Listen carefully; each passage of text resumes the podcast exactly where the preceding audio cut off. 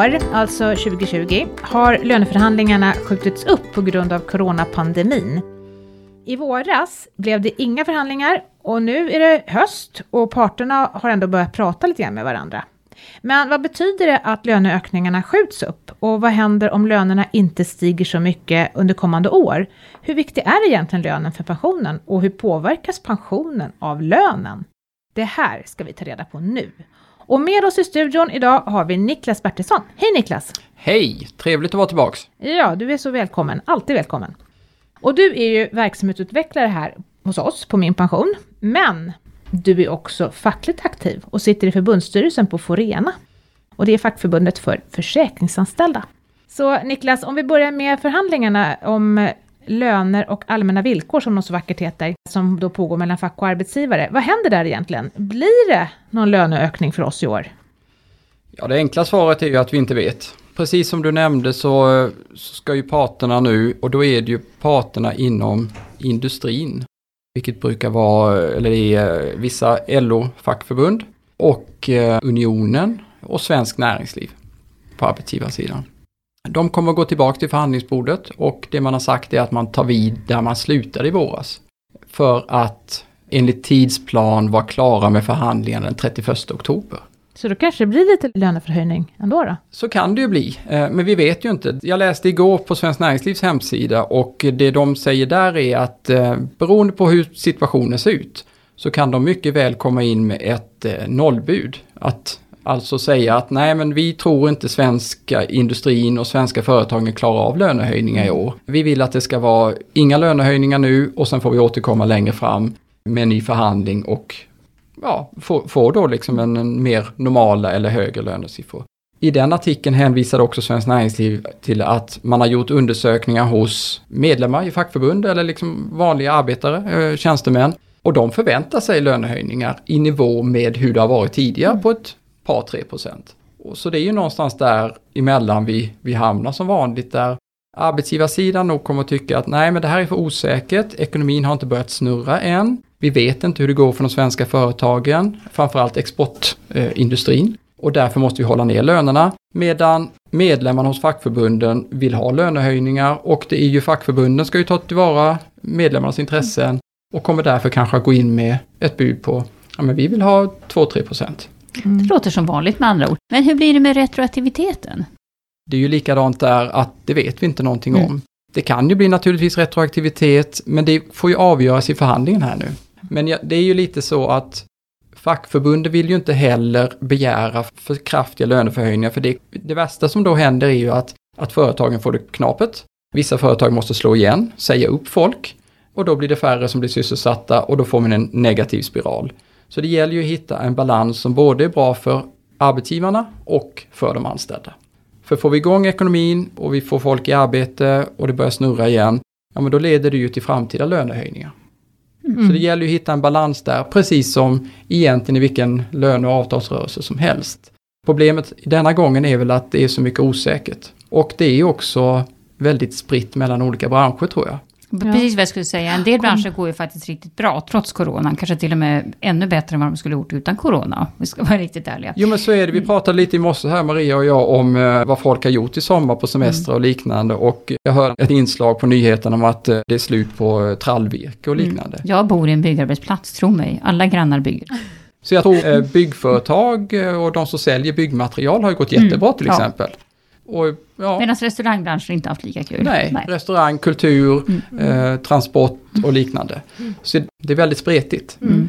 Och I svensk avtalsrörelse, löneavtalsrörelse, så är det ju så historiskt sett att det är industrin som sätter det här så kallade märket. Mm. Märket är ju då procentsatsen för eh, hur stora löneförhöjningar klarar Sverige. Och då är det den svenska industrin som sätter den där nivån och den ska bli normgivande för resten av mm. löneavtalsrörelsen. Så i vårt fackförbund som jag tillhör, liksom Förena, då, då har vi sagt att ja, men vi följer märket. Så det industrin kommer överens om, det, det lovar vi också att stå bakom. Trots att kanske försäkringsbranschen har inte drabbats så hårt. Mm. Men det är ju för att vara sociala mm. med hela och att vi mm. ska få ett fungerande system. Mm. Den svenska modellen. Så det, det kommer vara spretigt, vi vet inte, utan vi får på något sätt vänta och se. Spännande tider. Ja, ändå. det är det. Ja. Men du, eh, det här med, med lön och pension då, hänger det ihop? Spelar det någon roll om vi inte får någon löneförhöjning här i år? Ja och nej. Lönen har ju väldigt stor betydelse för pension, så är det ju. Och ni brukar ju säga det och vi, jag, när jag varit med har vi också sagt att det finns ju två olika pensionssystem som man behöver hålla lite olika, eller hålla isär. Vi har det gamla systemen som är förmånsbestämda. Och det är ju uppbyggt på det sättet att utifrån den lön du har så lovar arbetsgivaren dig en förmån vid pensionsåldern. Och det är vissa procentsatser. Normalt sett så brukar det vara 10% på en lön upp till 7,5 inkomstbasbelopp. I år är väl cirka 42 000 kronor i månaden.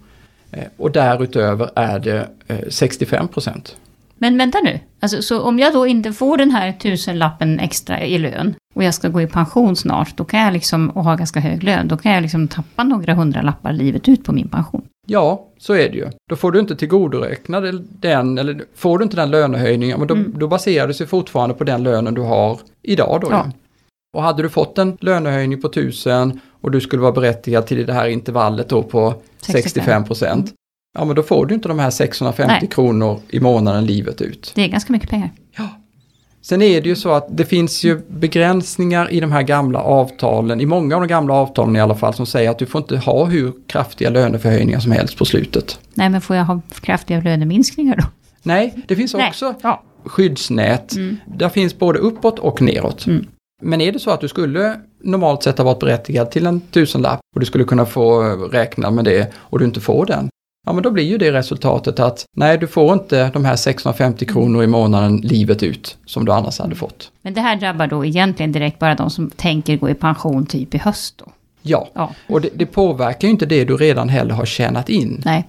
Så det är ju inte så att du har ju vad vi i branschen kallar ett fribrevsvärde det man redan har tjänat in som förmån. Och får du inte lönehöjning, ja det blir inte högre, men till och med skulle du få en lönesänkning, ja men då kanske det inte blir mindre heller. Mm. Eh, för att du har redan tjänat in så pass mycket. Men eh, den allmänna pensionen, vi kanske ska börja med den då. För där spelar det ju faktiskt också roll, inte bara den egna lönen, men det är klart att lön och pension hänger ihop rakt upp och ner. Alltså har du 10 000 kronor mer i månaden så får du sannolikt högre pension, givet att man jobbar lika länge. Men sen är det också så att våra samlade löner, alltså det vi liksom tjänar in totalt i Sverige, har också betydelse för hur inkomstpensionen stiger i värde. Det vill säga om pensionärerna får någon, någon påökt eller inte. Och då är det väl intressant om man inte får några löneökningar i år. Kommer då de som redan är pensionärer att drabbas?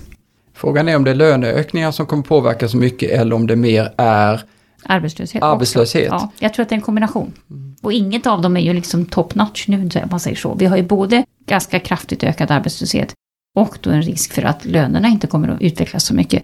Och det flaggas ju redan för att vi om något år då kommer att få sänkt allmän pension. Ja, mm.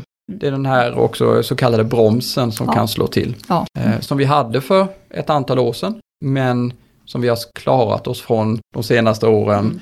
Men som man signalerar nu att nej, men går det dåligt i svensk ekonomi och, och det inte ja. blir lönehöjningar, då kan ju bromsen slå in igen. Ja, så det påverkar då inte vi, oss som fortfarande jobbar i så stor mån eftersom man hinner sig rätta till det. Men, ja. men, för de som är pensionärer så kan ju det här faktiskt få en effekt på deras pension. Ja. Och sen, Trots att de inte blir arbetslösa. Jag nämnde det förmånsbestämda systemen i de gamla och sen i de nya då är det ju det som kallas för premiebestämda. Och då är det ju egentligen en procentsats på den lön du har idag mm. som betalas in.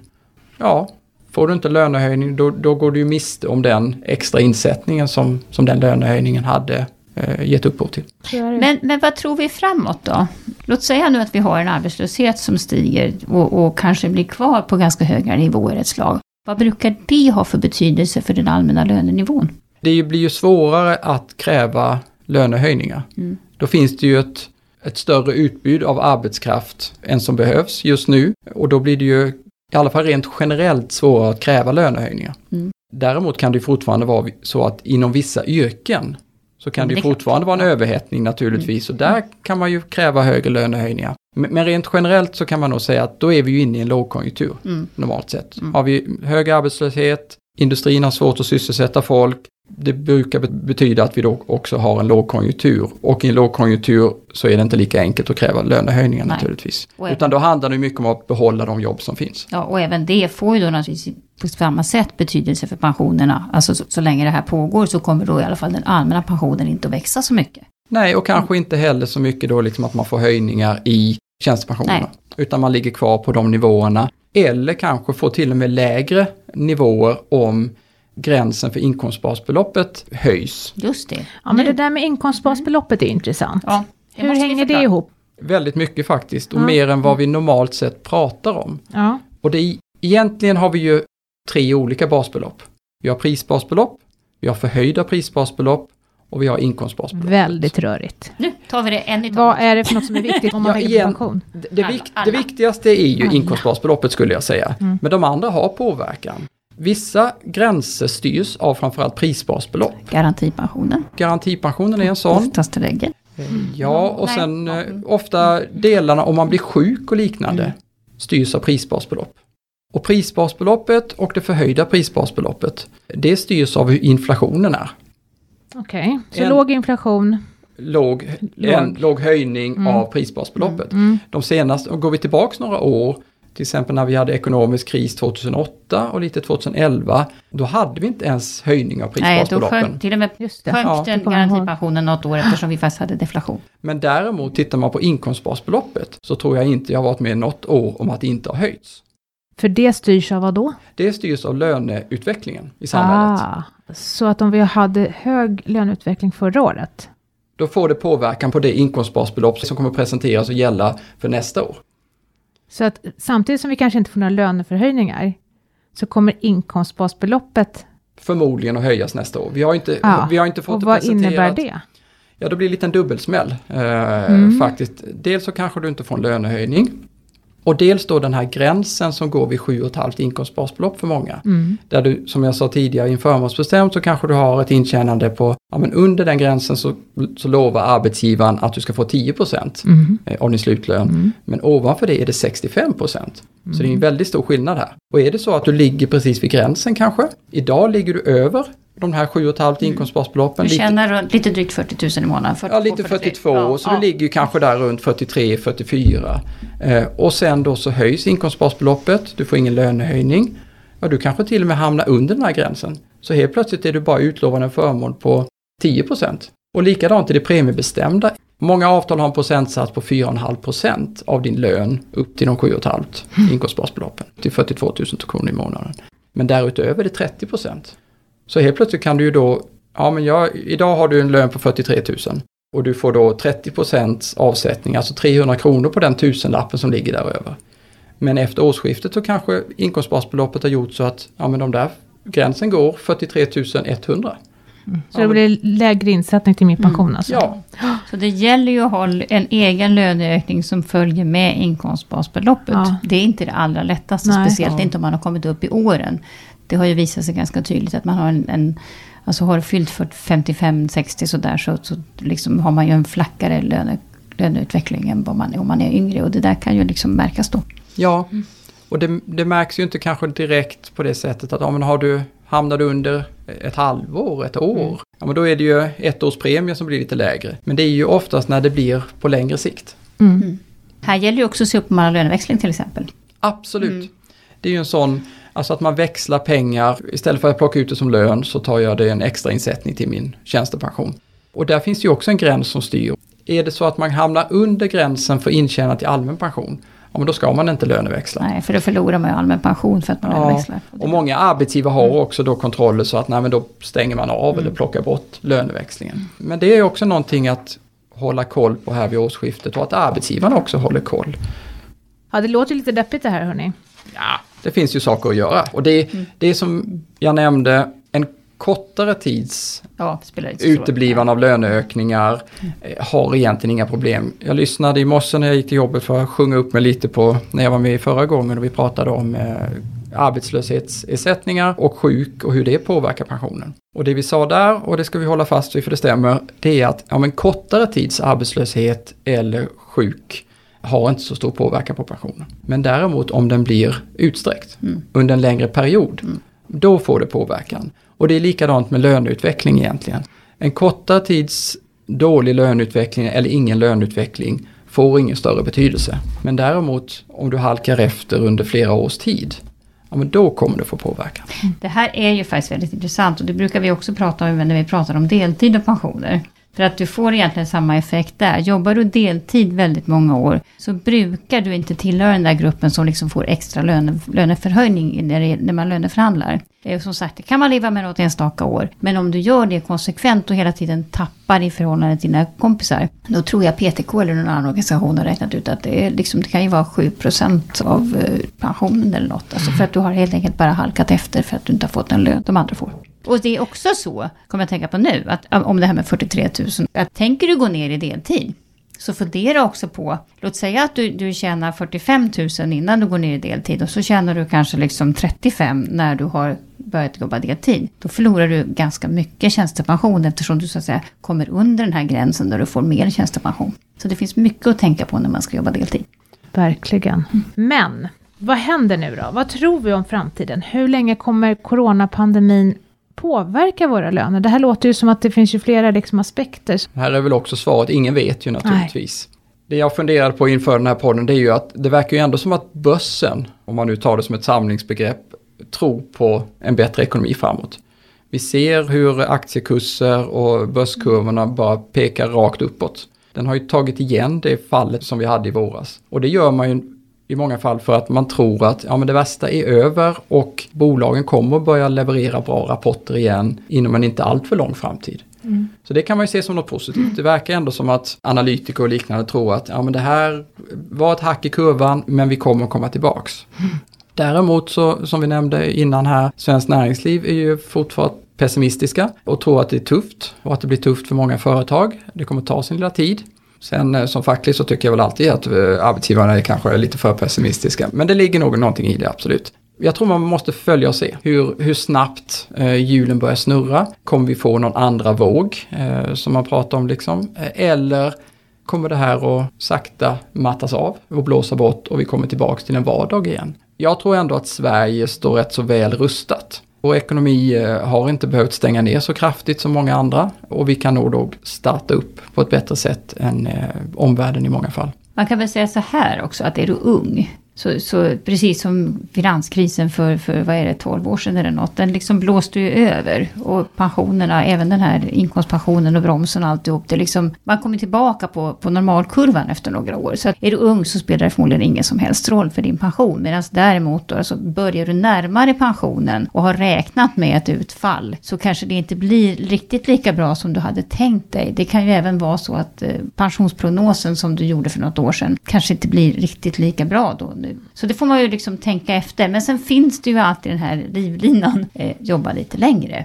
Om man har möjlighet att göra det. För det är ju ett sätt att reparera om det börjar kännas att oj, hur ska min pension räcka till? Med den reservationen förstås att du ska ha ett jobb att gå till. Det får man ju hoppas då att den möjligheten finns. Men vi ska inte glömma bort att det går ju att rädda hem pengar och för den som är ung då tror jag man inte behöver bry sig så mycket om det här. Nej, jag tror också det. Det är ett, eh, det är ett hack i kurvan. Men det kommer vi ha många gånger framöver. Sen är bara frågan mm. vad det beror på. Vi hade ekonomiska krisen 2008, mm. vi hade en liten dipp 2011. Vi har det här.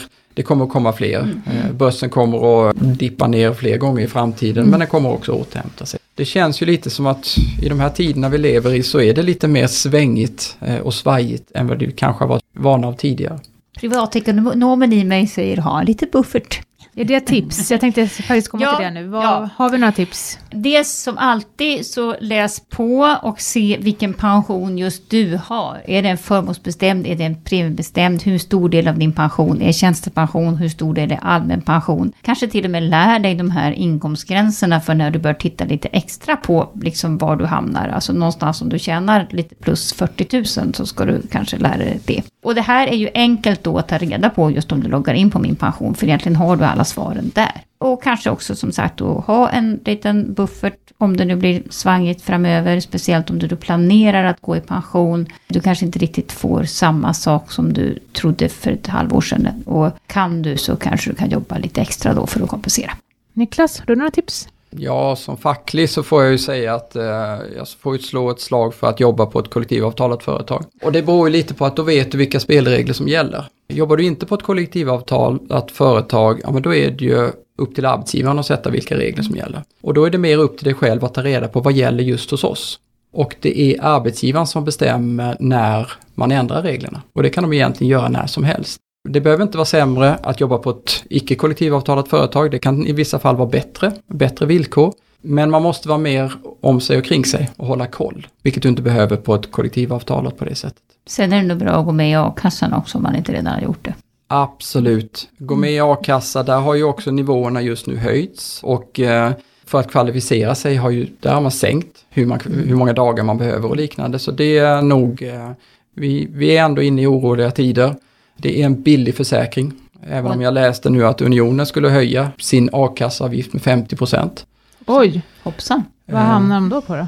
Ja, jag kommer inte riktigt ihåg vad de hamnar på nivå, men de skulle hamna bland de dyraste just. Från att ha varit de billigaste a-kassorna så hamnar de bland de dyraste. Men det var som de skrev också, det här är en eh, försäkring som du då har tjänat in eh, när du blir arbetslös på mindre än två dagar.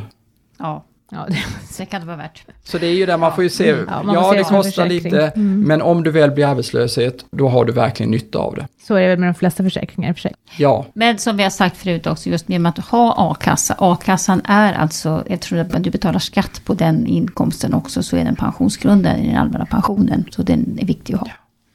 och är du medlem i ett fackförbund så har du nästan per automatik också en inkomstförsäkring som fyller upp nivåerna så att det blir utöver vad a-kassan ger. Fast den är inte pensionsgrundande, den, Den delen. är, det är en försäkring så den är inte Ja. pensionsgrundande. Nej.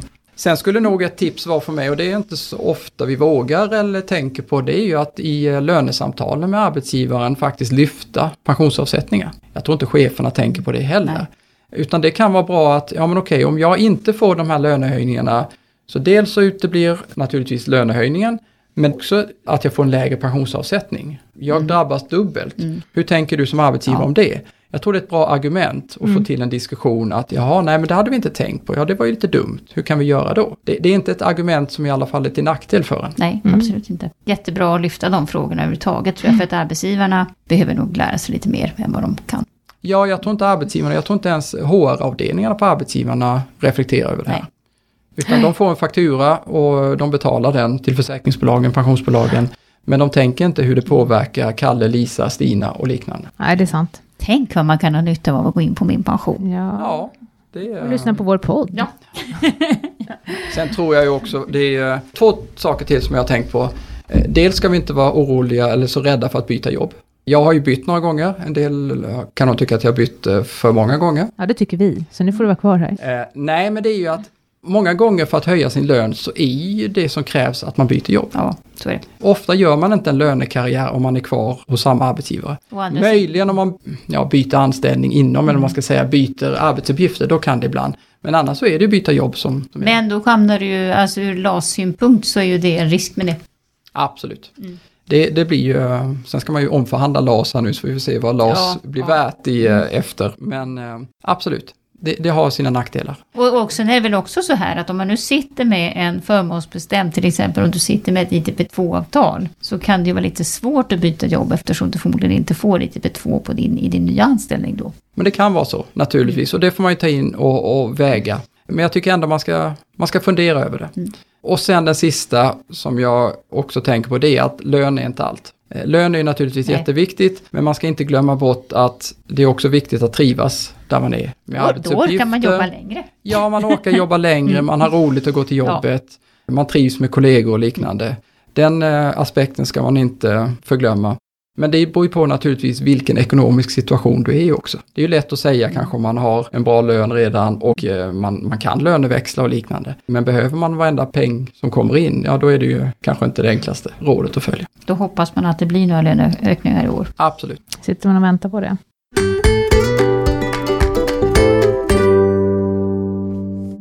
Då går vi på dagens fråga då. Och den har vi fått ifrån en man.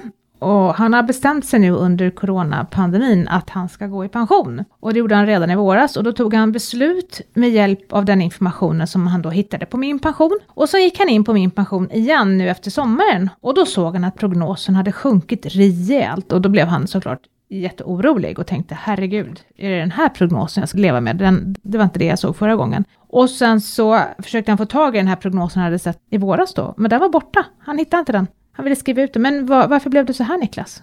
Ja, dels så kan man säga att min pension sparar inga uppgifter historiskt. Utan det man får är alltid en ögonblicksbild av hur det ser ut just nu. Vi hämtar alltid in nya uppgifter från bolagen, så man kan inte gå tillbaks och titta. Det kan inte vi internt heller på Min Pension. Så kontaktar man vår kundservice så kan vi inte heller svara på det. Men i det här fallet och i många av liknande fall, för det här är inte så ovanligt, det är att när man börjar närma sig pension eh, eller man har beslutat om ett uttag av pension, då kan det vara så att pensionerna inte levereras längre till min pension. Levereras uppgifterna, och framförallt då för pension under utbetalning, då tas de inte med i prognosberäkningen idag. Så det innebär att ja, men då blir ju prognosen mycket lägre. Det kan ju vara rätt stora belopp naturligtvis och det räcker ju med att en eller två av de här pensionerna, att man börjar plocka ut dem, ja, men då kan det ju innebära flera tusenlappar i månaden naturligtvis. Och många blir oroliga, eh, för vi informerar inte så bra heller. Vi informerar väldigt dåligt skulle jag säga att en pension har försvunnit eller liknande. Det man kan göra där det är att ofta så finns det en varning vid prognosen. Där kan man klicka och då får man ut information och där kan det stå att de här pensionerna ingår inte längre i prognosen på grund av att de är eller på väg att gå till utbetalning. Då får man en indikation på, jaha, det berodde på det. Och under intjänad pension så kan man också gå in och där kan det också stå lite samma information att ja, men den här pensionen är på väg eller har gått till utbetalning och därför kommer du inte kunna se den i din prognos. Det man ska veta är ju naturligtvis att de här, de här pensionspengarna har ju inte försvunnit. De finns inte med i prognosen hos min pension, men de finns ju hos pensionsbolaget. Och som alltid när man närmar sig pension och när man har börjat kanske ta ut pension också, vänd dig till pensionsbolaget, fråga dem, finns mina pengar, hur stora beloppen är det? Och därefter liksom så tror jag man blir lugnare och även att man fattar beslut utifrån de exakta uppgifterna man får från pensionsbolagen. Kan man be sitt bolag att göra en prognos manuellt? Absolut. Ja. Det tror jag de flesta, eller det gör de flesta. Det finns väl automatiskt redan tror jag också på vissa ställen. Ja, många bolag har ju idag internetkontor mm. där man, man gör prognoser, eh, men man gör också exakta pensionsberäkningar och du till och med skriver under och verkställer mm. uttaget mm. med ditt bank-id eller mobila bank-id. Mm. Och då får du ju exakta belopp och det är ju det de lovar. Så att då är det ju enklast då att helt enkelt sätta som en miniräknare och ta det som står i prognosen hos min pension och så lägger du till det, de här pensionerna som saknas som du, som du har börjat betala ut. Ja, och då får man ju en bra eh, prognos genom eh, både med de som är ja. under utbetalning och de som ännu inte har gått till utbetalning. Men om man sitter och lyssnar på det här nu då, så, så kanske man står i begrepp att man snart ska gå i pension, om man varit inne på min pension. Vad är tipset? Är det att använda min pension och sen så dubbelkolla med bolagen och be dem göra de här prognoserna och se att det verkligen stämmer överens? Ja, det är mitt uh, stående tips att innan man fattar ett beslut, vänd dig alltid till ditt pensionsbolag och få exakta beräkningar. Mm. Uh, I vissa fall är ju min pension väldigt träffsäkert och vi använder samma beräkningsparametrar och värden och liknande som ditt pensionsbolag. Men i andra fall har vi lite mer trubbiga värden och då kan det diffa mer.